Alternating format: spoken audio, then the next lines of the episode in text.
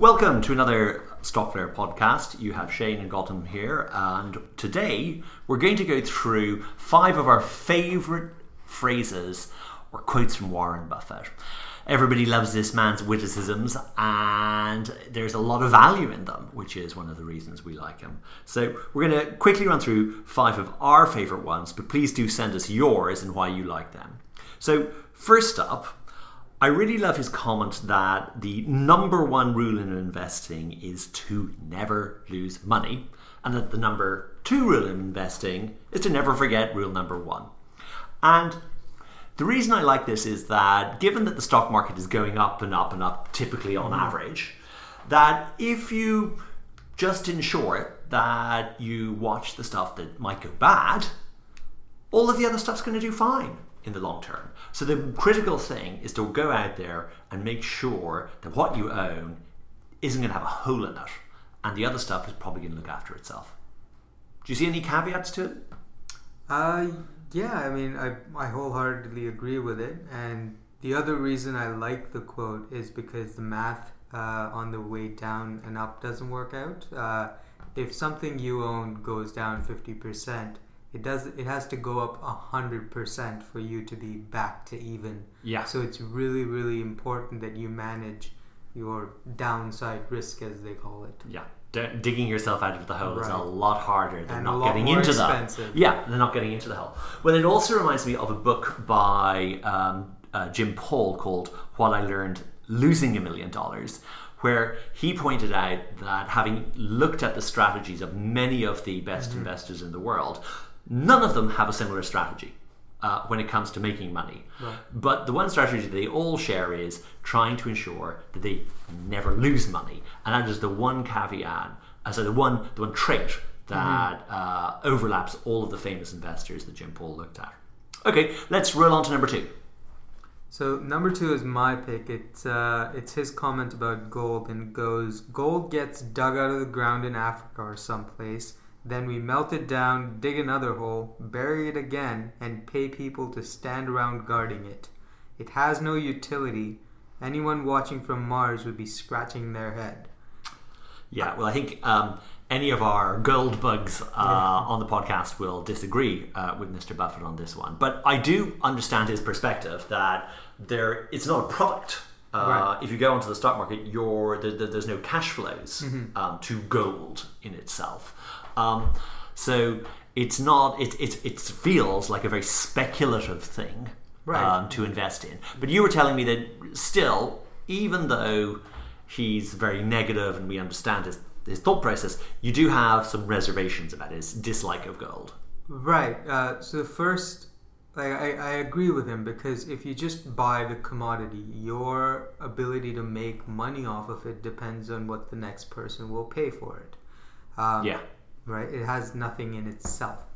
However, I think what often happens is people take his stance on gold and attach it to companies that deal with gold. So Okay. gold mining companies, uh, jewelry companies, Yeah, yeah. and the like. And that's, I think, a sort of that's an incorrect leap of logic because Because a miner is actually producing a product which actually does get sold. Right. So there is a cash flow. There Right. is a business with you And know, same with and jewelers. I mean, Yeah. Buffett himself, I think Berkshire itself uh, owns a jeweler and Yeah. has for about 40 years now. Yeah, So yeah. clearly, companies that deal with gold can be good investments.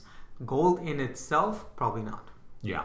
But there's actually another really interesting one about the people like the miners is they are what you might refer to as a leveraged play on Mm-hmm. Oh, gold. yeah, yeah. So if you love gold, You uh, you should love the miners even more. Yeah. And then if they fall out of favor, well, then it's, it's the best way for you to go up. It's a leveraged play.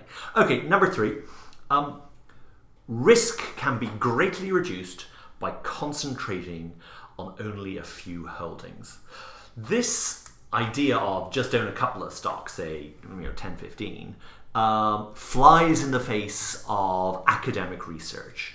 And all of academic research says that you need 30 to 40 stocks to maximize your return and minimize your risk.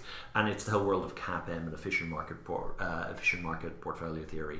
And um, I always sort of think about this of um, I don't want to go out and buy 40 stocks. If I was going to do that, I might as well just go and buy an ETF. I, in fact, I've, I've got a bucket of money in uh, ETFs uh, for myself anyway.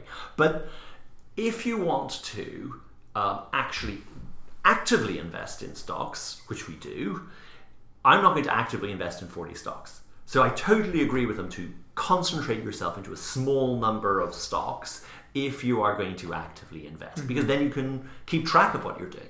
Yeah. I, I guess the caveat there is you have to know what you're looking at and know what you're doing in that sense. Don't just randomly pick 10 stocks. No, I mean concentrating fif- on 15 stocks when all 15 are solar installation companies, it's probably not a good True. idea. It's not going to do much to reduce your risk. True. So if you are if you are concentrating in a few holdings, they probably shouldn't be all in the same sector. Yeah, and you should uh, know what you're looking Yeah. at.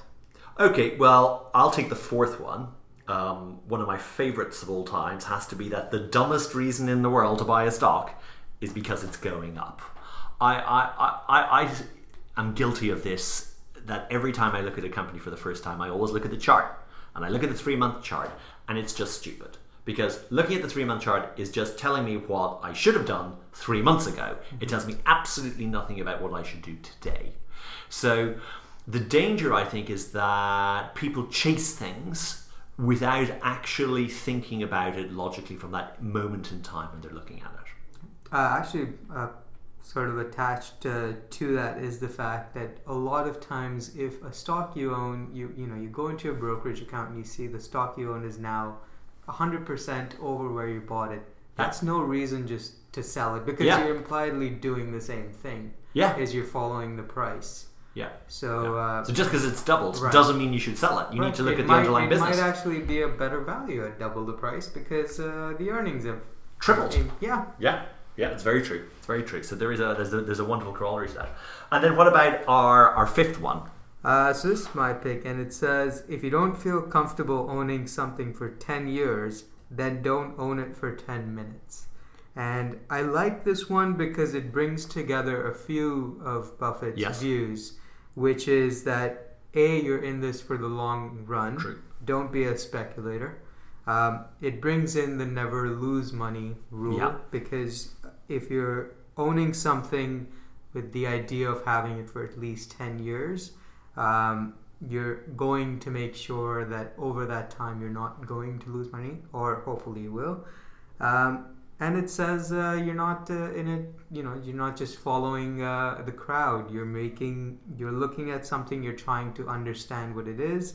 And if you're tying up your money for 10 years, you're not buying something you don't understand. Yeah, yeah, no, I agree. It, it, it shows that the thought process behind the investment is solid if you're thinking that long ahead. And it also plays to, he, he is a very, um, the, the way he invests is buying solid businesses he knows are going to be around in the long term, solid, high returns on capital companies, which he doesn't mind if it goes down in the short term. Okay, well let's let's call it a close. There are five favorite uh, Buffett quotes. Um, if you have your own favorite ones, please send them in to us, and we would love to debate them with you directly. So many thanks for joining us on this podcast. See ya.